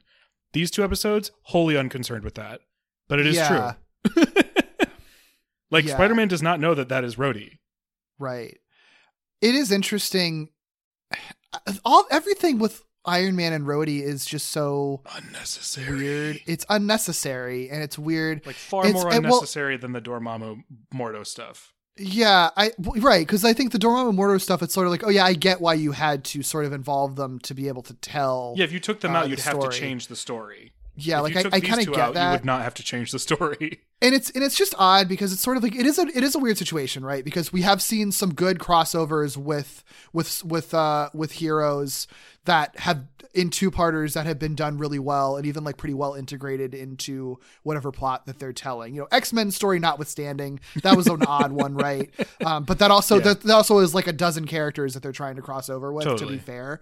Like but you know with punisher and with blade and with daredevil they integrate them pretty well into what's what's happening in the universe at that time you get plenty of backstory with them you get to spend time with them and it's it's all really well balanced. I think all of those episodes we've had good things to say about um, generally. And this episode takes such a wildly different approach to that and i do think i wonder if it does have something to do with it being the only other time outside of x-men where there is a currently airing show with that character starring in it. But unlike the x-men it's like airing in first run situ- uh, syndication, not on Fox Kids. Um, so like I don't know if that maybe played a factor with like how much that they were maybe allowed to use them. I don't think I don't think that I- was the case though because Saban also did the Iron Man show, so that maybe ha- doesn't have anything to do with it. But it might be the case where like they assume that the audience is maybe more familiar with Iron Man than they were with like Punisher and Blade and, and Daredevil at the time. So they're sort of like, oh, we're okay with like not giving an, as much time to explaining who they are or anything. So But so it's sort of like, well, we'll minimize the screen time, but then they have such little screen time that they just seem irrelevant to the episodes. But like, were and I don't know if if if you know the answer to this, amazing. I just I don't know. I I certainly don't. I don't know. I don't know if you do, but like, did audiences know Iron Man that much more than those other characters? Because like, the MCU I was so. like a blessing to Iron Man. Yeah, I don't mean like because I did he I was didn't not an A-lister at this time. I didn't watch the Iron Man show when it was airing. I don't even know where it aired in my area. Like Yeah. I didn't watch it until it was in reruns like I- long after. literally only knew who Iron Man was because of that cartoon. I didn't even know he was a comic book character. like, you know what I mean? And I was aware Yeah. of comic book characters. No, I wasn't like a comic book reader, but like I knew Spider-Man was from comics. I knew Batman was from comics. I knew Superman was from comics. I didn't know that Iron Man came from comics. I literally only knew him because of that cartoon. Yeah, I, I guess like my thinking is more though that like they were sort of treating this more how comics sort of treat other characters often. Like they were thinking, okay, we we uh, we've pretty much built this Marvel TV universe, and maybe it isn't as interlinked as like the comics are, but they are still we are still crossing them over in minor ways, and they're so they're sort of treating it like how when you read comics sometimes, like even when we're reading Miles Mor- the Miles Morales comics on the Patreon, like there'll be times when it's like, oh, Captain America is just in this issue for whatever reason and doesn't really do much, but it was nice to see him and then he's gone. Yeah. They're sort of treating it like that, where it's just sort of like, we're just going to pull in another character from the Marvel Universe. If you're interested in him, you can watch his show. That does but make we're sense. doing this to have a fun little guest spot because he does has his, have his own show. This shows the interconnectivity. He gets to do some cool stuff and then he's gone. I don't think it's satisfying or good, but I think that maybe is the approach that they're taking. I think that's exactly it because he shows up in the Incredible Hulk too, right? Like he crosses over with that show as well. So this was probably to a degree an attempt to have a shared universe, but I think what that ends up being is like it ends up feeling way more like the X-Men episodes like you're talking about, which John Semper admits to being a promotional thing, right? Like right. Yeah. that it was literally to draw people to this show, right? Um and Yeah. I imagine this was in part meant to draw people over to Iron Man, and it feels like it. Yeah, I like. But but it's, It's- also it- a little bit complicated because Rhodey does exist, and John Semper has spoken about the fact that he wanted to incorporate more black characters from comics into this very Ooh, show, and we often see that happening through crossovers, right? That's So, a good like, call. So it there's still a little bit of weirdness there because even if he was required to include these two characters, you would think that he would take better advantage of the fact that he has Rhodey right there. However, counterpoint to what I just said from my own brain, uh, he also doesn't like being told what to do. So I maybe there's just a lot of things going on where like you would think that he'd be excited to use Rhodey, but he was if he was told to use Rhodey, then maybe he wasn't excited to use Rhodey. like it just I don't know. But but but I do think that there's something to be said about Rhodey being the the first of those two characters to show up True. and Iron Man isn't even really in this episode. It's just Tony. Like Iron Man doesn't really show up until the next one, right? Yeah. So I do think the idea. I think it is really cool that they give an entire episode to not an entire episode because he's still barely in it, but you know what I mean. Like this whole the thing. crossover if they- promotion thing, he's the one Yeah. featured in this episode promoting the show. Right. Iron Man doesn't show up until the next one, you know, which granted he's there for the big climax and everything, but like they are holding holding the actual Iron Man of it all off for as long as possible and letting Rhodey get the spotlight in the meantime, which is pretty cool. Mm-hmm. And I- and and I, I didn't think about that, but you know, it does kind of fit with what Semper has said about wanting to get more Black Marvel characters, you know, eh, eh getting the, getting them the spotlight in this show whenever he could. And this is an opportunity if you're going to have an Iron Man crossover, like it, you they, he could have done it without Rhodey, but he didn't. He mm-hmm. gave Rhodey a pretty solid spotlight. Well, so but you'd have to then. Well, you wouldn't have to do it without James Avery, but right. It's also an opportunity to have James Avery on your production. Yeah, yeah. It's pretty cool too. anyway, War Machine's here. Yeah. he shows up. He just shows up, and for all these characters know, he just shows up, and he was not predicated by anything. uh, just he's there, uh, and and he shows up in time to like blast Venom, uh, which is good because we'll see pretty much through the rest of this episode, which we're actually like rapidly approaching the end of, and Uh-huh. next week, like Spider-Man stands no chance against Venom. Th- these two episodes do not give Spider-Man any fighting chance against Venom. So it's good that he has all these other characters here. Good that War Machine is here because it allows Spider-Man to sort of free himself up. So chaos is happening a little bit. Uh, I, I feel like after our tangent, I have to like remind even myself where we were. Gosh, what is even happening in this episode? Oh yeah, Venom pretty much just showed up. War Machine showed up right after him. Uh, Jonah and Kafka are like we we cut back to them watching the events unfold on the news, and then we also cut to Mordo, who's in the auditorium but like in a different spot, watching from like behind an auditorium seat, which I think is very funny. Yeah. it's like literally like a magic sorcerer who's like, I'm not getting involved. Yeah. um, and basically, like Mordo is like, this is too chaotic, and Venom is very distracted right now, and there's suddenly this War Machine guy getting in the way. We literally just came here to get this probe, and I don't think we're gonna get it. So Dormammu's like, just chill, uh, because if Venom doesn't take the probe, we have a backup plan. We'll find somebody else.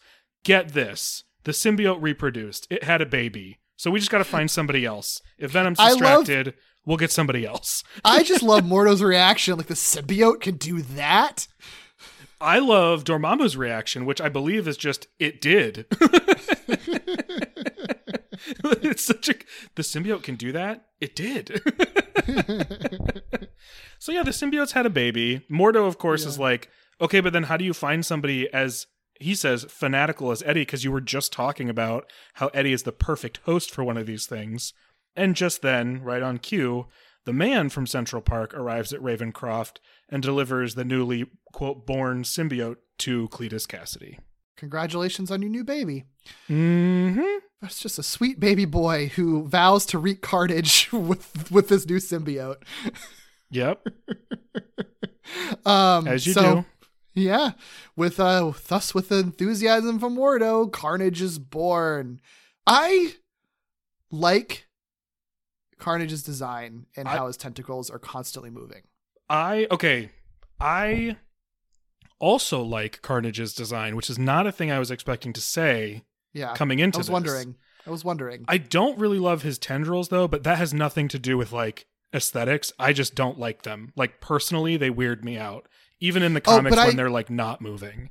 I like that about it though. I like how off, Yeah. how kind of creepy and off-putting and alien Totally. they are. Like because he because it I, I know they do it with Venom sometimes, but it's like oh it's like a permanent thing with Carnage. It's like just that's so a gross. It, it it. makes me think that there are just like worms in him. Yeah. It's so gross. I Which is love good. It's effective. But no, I'm surprised. I really like his design too. I like it better than Venom's. I do Um, too. And, and I wish that they uh, the the face and head and eyes that they use on Carnage. I wish they had done something more similar to that on Venom. yeah. Uh, because Venom has these weird lips, um, and like his eyes are sort of strange. Like they're they're sort of like Mm-hmm. hard hard to comprehend, like the shape of Venom's eyes. And Carnage is just honestly, I think, an improvement, like a, a significant improvement. I Yeah. mean, keep Venom's body shape and everything as a distinguishing feature, right? Because Eddie and Cletus are like very different. Um, but the head on on Venom is so distracting, and the head on Carnage is so fucking cool. Especially with It like is. it's weird designs that sort of like reference the comic, like sort of weird swirliness that is Carnage. mm-hmm. It's very That's- cool. what I like about it, it's just like it's it's very aesthetically pleasing and like even despite how like creepy it all is, like it's kind of pretty to look at. Um and and I guess like yeah, I agree with you. I, I wonder if it was kind of a response to the Venom design because obviously the Venom design was very very early in the show. Mm-hmm. Um like that was I th- probably one of the earliest character designs that they even made. Just so like change it. maybe I, I guess I can sort of see why they would want to keep continuity as much as they can so that you have like subtle tweaks but not fully change it Yeah. and so then they carnage is sort of like the second chance to do a symbiote character because the thing They about the carnage design is that they it change feels colors, they change his tongue. Like they, Yeah. I don't know. but Honestly, like it might be a toy thing. Like, uh, that's a good point. Actually, yeah, yeah, because it's sort of like you already got the toy designs, and you're not going to want to make a completely new toy. You could Yeah. when you could just re-churn out a new version, a repainted version or whatever of the old one. Mm-hmm. So like uh, that kind of checks out. But I think the fact that the Carnage design is so close to like how he looked when he first debuted in the comics, I think it says a lot. Where it's just sort of like let's just do that, like that works Yeah. uh, instead of trying to to change it because it does it's it's a very distinctive good looking design i think that's another another reason why carnage sort of sticks out from this show even though he's not really in it a lot is because it's just such a striking looking character Mm-hmm. For sure. yeah but yeah he's here he's beautiful he breaks out of ravencroft and makes his way to stark enterprises just in time to prevent war machine from defeating venom with a sonic blast he also immediately reveals that he is kasady to spider-man He sure does. yeah Well, after a moment of excitement at having a counterpart, Venom realizes, well, wait a second. Why do I have a counterpart? I was sent here on a mission. Why did Dormammu send someone else to carry out the same task? And just as he's sort of wondering about this, Dr. Kafka arrives to appeal to Eddie, uh, which is a thing we'll continue to see over the course of this two parter now. Um, Carnage makes quick work of War Machine and Spider Man, quickly grabs the interdimensional probe, um, but in the process injures Dr. Kafka, which distracts Venom even further. So Venom is having this sort of like, wait, why is there another? Why is there another one of me? And then wait a second, now he's hurting my girlfriend. What's going on here? Yeah. I also have to call out for some reason for years it has been stuck in my head, like burned into my brain, the way that Hank Azaria says Ashley, because he says it a lot over these two episodes. He does. It's, Ashley. I mean, what makes about Ashley? would, but it's so funny every time he does. yeah. I had no idea her name was Ashley. There's no Fucking reason Ashley. it shouldn't be, but I just had no fucking idea. Ashley. Yeah. I just- God, Ashley. fucking Ashley Kafka. Kafka. Uh, Well, naturally, Venom is going to tend to Dr. Kafka, who has just been injured by Carnage. And Dr. Kafka remind Ashley reminds Eddie of his desire to be a warrior for the innocent. Uh, and as Carnage, this is where there's like three seconds left in this episode. Carnage threatens Spider-Man with a blade hand. I think this is the first time we see like the blade hand, maybe. yeah, I think so. Um, and then we see Venom sort of menacingly approach the two, and then we're hit with it to be continued, um, which I guess is like an intentionally confusing ending because you have Ashley being like, "You're supposed to be good," and then Mhm. Venom kind of is watching, I guess, as Carnage is ready to like kill Spider Man. I mean, I guess you kind of know what's going to happen, but Yeah. you also don't. well, some faces of the episode here. How could we not with Cletus Kasady being present? Uh, because his face is always at 112%. Uh, so, just a couple here. One, his introduction, where Detective Lee turns a flashlight directly into his face, and you just see his sort of like maniacal smile that is like intentionally way too far turned up, eyes wide very- open. that's- very. It's this the most creepy. jokery, the most jokery that he is on this show is like this face drawing. I Mhm. think. Yeah. But the intensity doesn't really die down, uh, at least in this episode at all. Uh, there's also a moment where he's sort of at his most fanatical sort of I think this is when he I think this is when he's presented with the symbiote and is Yeah, sort of like. Yes, I will wreak carnage. And there's this sort of like lighting from underneath and it's casting these like dramatic shadows on his sort of sunken eyes and whatnot. So Kasady's face in general is just kind of a treasure trove, even though it's very disturbing. Yeah, it's not. It's not exactly pleasant to look at. No, I wouldn't say so. So It's well done. It's just yeah, it's not pleasant to look at. yeah, The hands, I'm just noticing the hands. The hands in the second frame really good. that's a good point. Yeah, it's a weird thing to say about people who are like professional artists, but like Mhm. they just look really good and very proportional. well, our boy's back, so I gotta pull a booty image.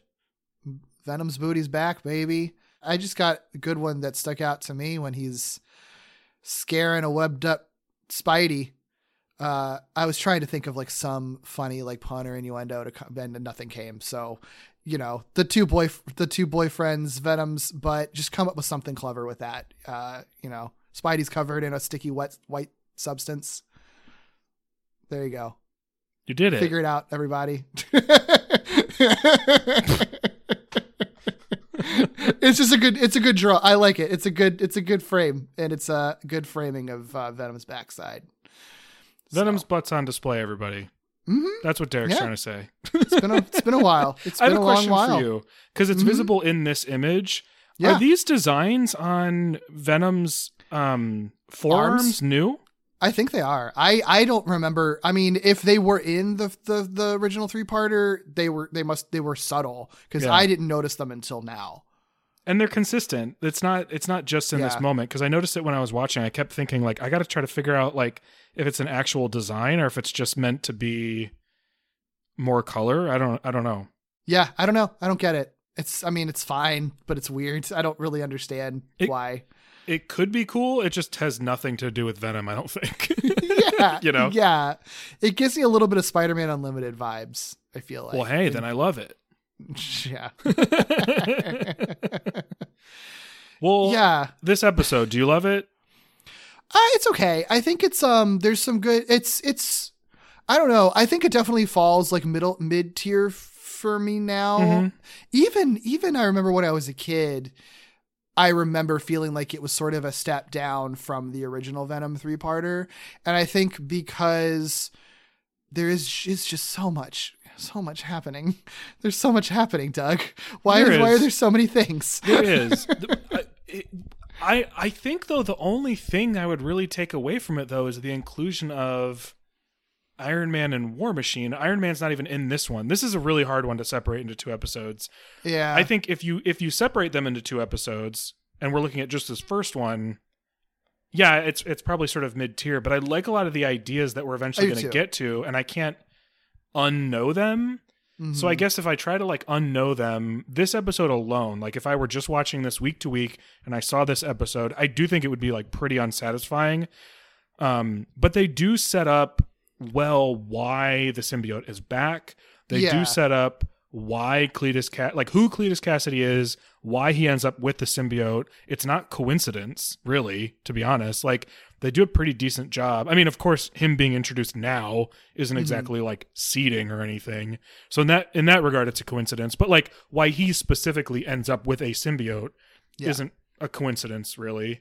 Um, Yeah. because Dormammu think- would know who he was whether he was next to Eddie Brock or not. You know, right, right. um, so they do like a decent job of like getting everything where it needs to be. It's pacing for the amount of stuff they pack into it is pretty good.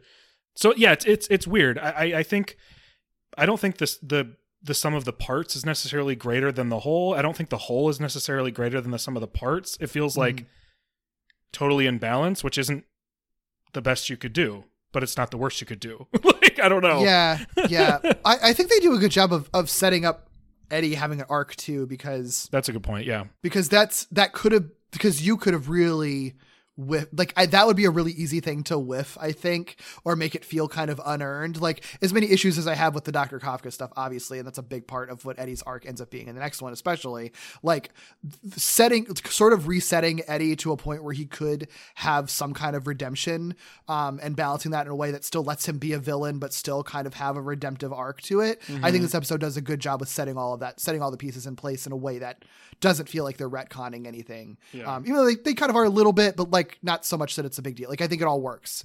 So I like Yeah. it though. I do too. I, I, I, like, think I, I, I, thought think they were good. really fun. Like it's funny because like wh- wh- when we've talked about um you know the sort of like sequel to the Spider Slayer stuff, I remember saying like good ideas. I just didn't have any fun watching it. This one, I don't even know if the ideas are necessarily as strong. They might be. I, I, I'll have to think about that. They might be stronger actually. But what I do know is I had way more fun watching these. And it's Carnage, which is another character I don't typically like. So I think that's significant, you know? Yeah, yeah, no, it is. It is a really fun episode. Um, it's just like it's weird to like pick apart it, but it's not like exhausting to watch or anything like No, that. I watched it and it's not. Quite a few times actually. Yeah, and it's not, and it's not like the the. I mean, was like you said, it's paced really well, so it's not like the weird chaos of some episodes that are also overstuffed. It's just like it's one of those things where it's sort of like I don't know if it it holds up when you think about it a lot because then it's just sort of like could have been tighter, but it's still good. I think in terms of like entertainment television. You know what I mean? Yeah. Um, I'll I'll be yeah. very excited to talk about next week's episode. Get Yeah. hyped for next week, everybody, because I think when I'm able to incorporate some of that stuff into my feelings, I'll be a lot higher on the whole. I think so too, because I do think some of the weirdness of this one is kind of justified by next week. It's still a lot of things happening, And they haven't fully explained everything that's going on by the time Yeah, this episode true. ends. That's fair. This it's it's it's it's actually surprising to me, and maybe you you would know better than I would. Maybe this just wasn't a thing that they were necessarily doing, but I think they were. It's it's interesting to me that these two episodes didn't air on the same day. yeah, I think they um, should have. I yeah, I guess most, uh, but pretty much every episode was airing week to week of this of this show by this point. So I'm not surprised. This feels like such a bigger deal, though. It's Venom. I don't know, and Carnage. can, I guess I could say that about any of these like two parts. but you can also stretch out the Venom and Carnage stuff over two weeks too, and get two weeks worth of of Venom and Carnage That's a ratings. good point. So. Anyway, Yeah. if you'd like to stretch out your enjoyment of our voices, you can do that for a very long time over on our Patreon because there's a butt ton of stuff over there. A Venom butt ton of stuff over there. Um, you can check that out at patreon.com slash walloping web snappers. Uh, we talk about comics, we talk about movie trailers, we talk about uh, movies that never got made even. So check that out. See if there's something over there for you. Also check out our Discord. There should be a link in the show notes, but if for some reason it's not working, just let us know. We'll make sure you get in there. Every once in a while it pops off. I would love for it to pop off a little bit more frequently. Uh, so more people means more popping off.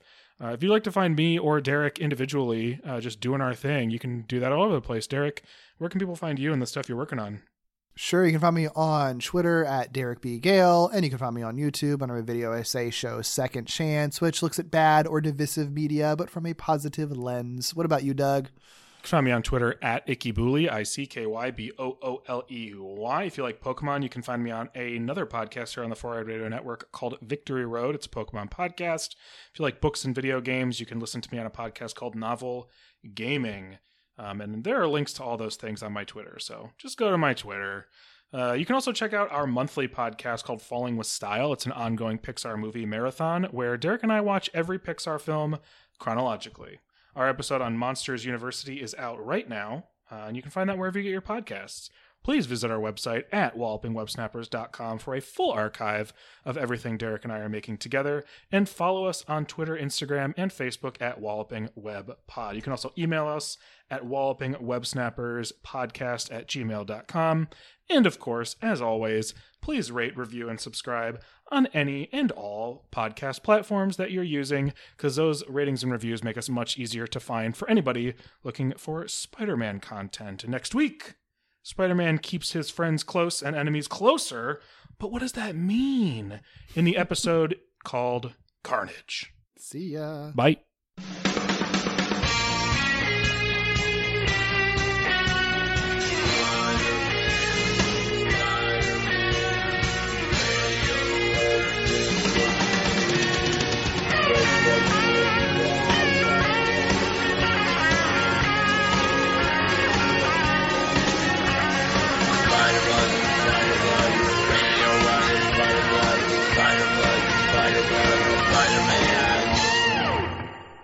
My stomach growled the moment I hit record.